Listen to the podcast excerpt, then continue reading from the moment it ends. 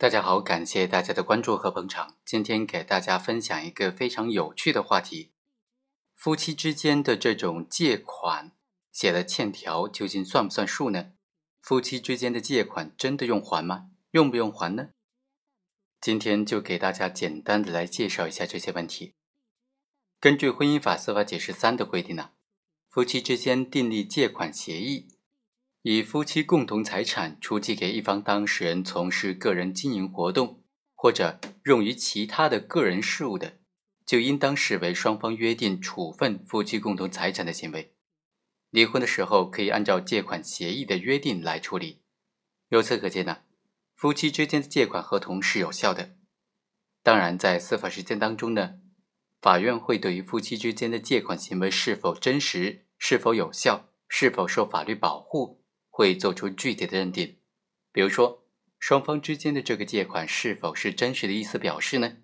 是否就是出借给一方从事个人的经营活动，或者用于其他的个人事务呢？如果这笔款项来自于夫妻的共同财产，并且是用于家庭的用途，那么这个借款的性质就从一方的个人财产转化为夫妻的共同财产，并且呢，如果是已经实际消费支出的话。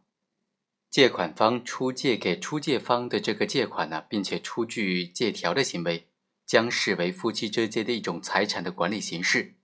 夫妻之间的借的关系是不成立的。第二，要有真实的款项借出的行为，夫妻一方向另外一方的借款，必须要有真实的金钱出借，并且有交付的行为，否则的话，可能会被法院认定为不存在真实的债权债务关系。如果一方对于是否借款的真实性提出异议，那么另外一方就有举证证明存在借款事实的义务。出借方呢，有将夫妻的共同财产或者个人财产实际的交付给了借款方的这种事实。第三，出借的款项是源于共同财产还是个人的财产，对于偿还的数额就有重大影响了。如果说在夫妻关系双方没有约定财产归个人所有的情况之下，出借一方呢，他的款项是双方的共同财产，那么对方只需要偿还一半就可以了。如果夫妻一方出借的款项是他全部的个人的财产，那么对方就需要全额的偿还全部的款项了。那我们再来看第二个问题：夫妻之间发生的借款纠纷应该在什么时候提起诉讼呢？我们知道，普通的借款纠纷，它的诉讼时效是两年。那么，夫妻之间的借款纠纷在什么时候提起诉讼才是有效的呢？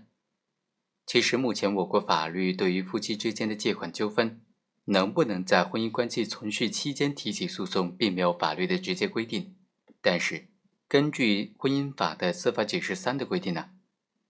夫妻关系存续期间，夫妻一方请求分割共同财产的，法院不予支持。根据这个法律规定呢，夫妻之间的借款纠纷。应当在离婚之后提出，在婚姻关系存续期间提出来呢？法院一般是不受理的。那夫妻之间的借款纠纷适不适用这个诉讼时效呢？因为夫妻之间的借款可能发生的很早，但是呢，之后两个人又共同生活了很多年，在远远超过两年之后再离婚之后呢，再来提起诉讼，此时这笔借款有没有超过诉讼时效呢？夫妻之间的借款纠纷，应不应该适用两年的诉讼时效制度呢？诉讼时效，它是民事权利人经过法定期限不行使自己的权利，依照法律规定，他的胜诉权就归消灭的制度。一般来说，权利人向法院请求保护民事权利的诉讼时效期间就是两年，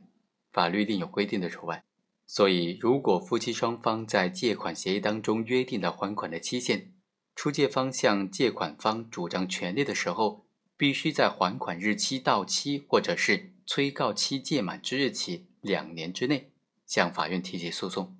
或者以书面的形式向对方进行催告，要求还款。否则的话，对方可能提出债权已经超过诉讼时效作为抗辩了，届时出借人将会丧失胜诉权。由此可见呢，夫妻关系存续期间的这种夫妻之间的借款呢。它的诉讼时效并非是从这个离婚之日起计算的，但是这本身是有矛盾的，因为婚姻法司法解释有明确规定，婚姻关系存续期间呢，夫妻一方请求分割共同财产的，法院就不支持了。类比就可以发现，夫妻之间的借款纠纷就应当在离婚之后提出，在婚姻关系存续期间提出呢，法院一般是不受理的。但是诉讼时效又卡在那里，如果我在这个期间之内不提起诉讼，诉讼时效又会过了。所以啊，对于什么时候才能提起这个夫妻之间的借款纠纷的诉讼，夫妻之间借款纠纷的诉讼时效该从什么时候起算呢？目前司法实践当中还没有一个统一的做法，司法解释当中呢也没有做出统一的规定。好，以上就和大家简单的分析到这里，我们下期再会。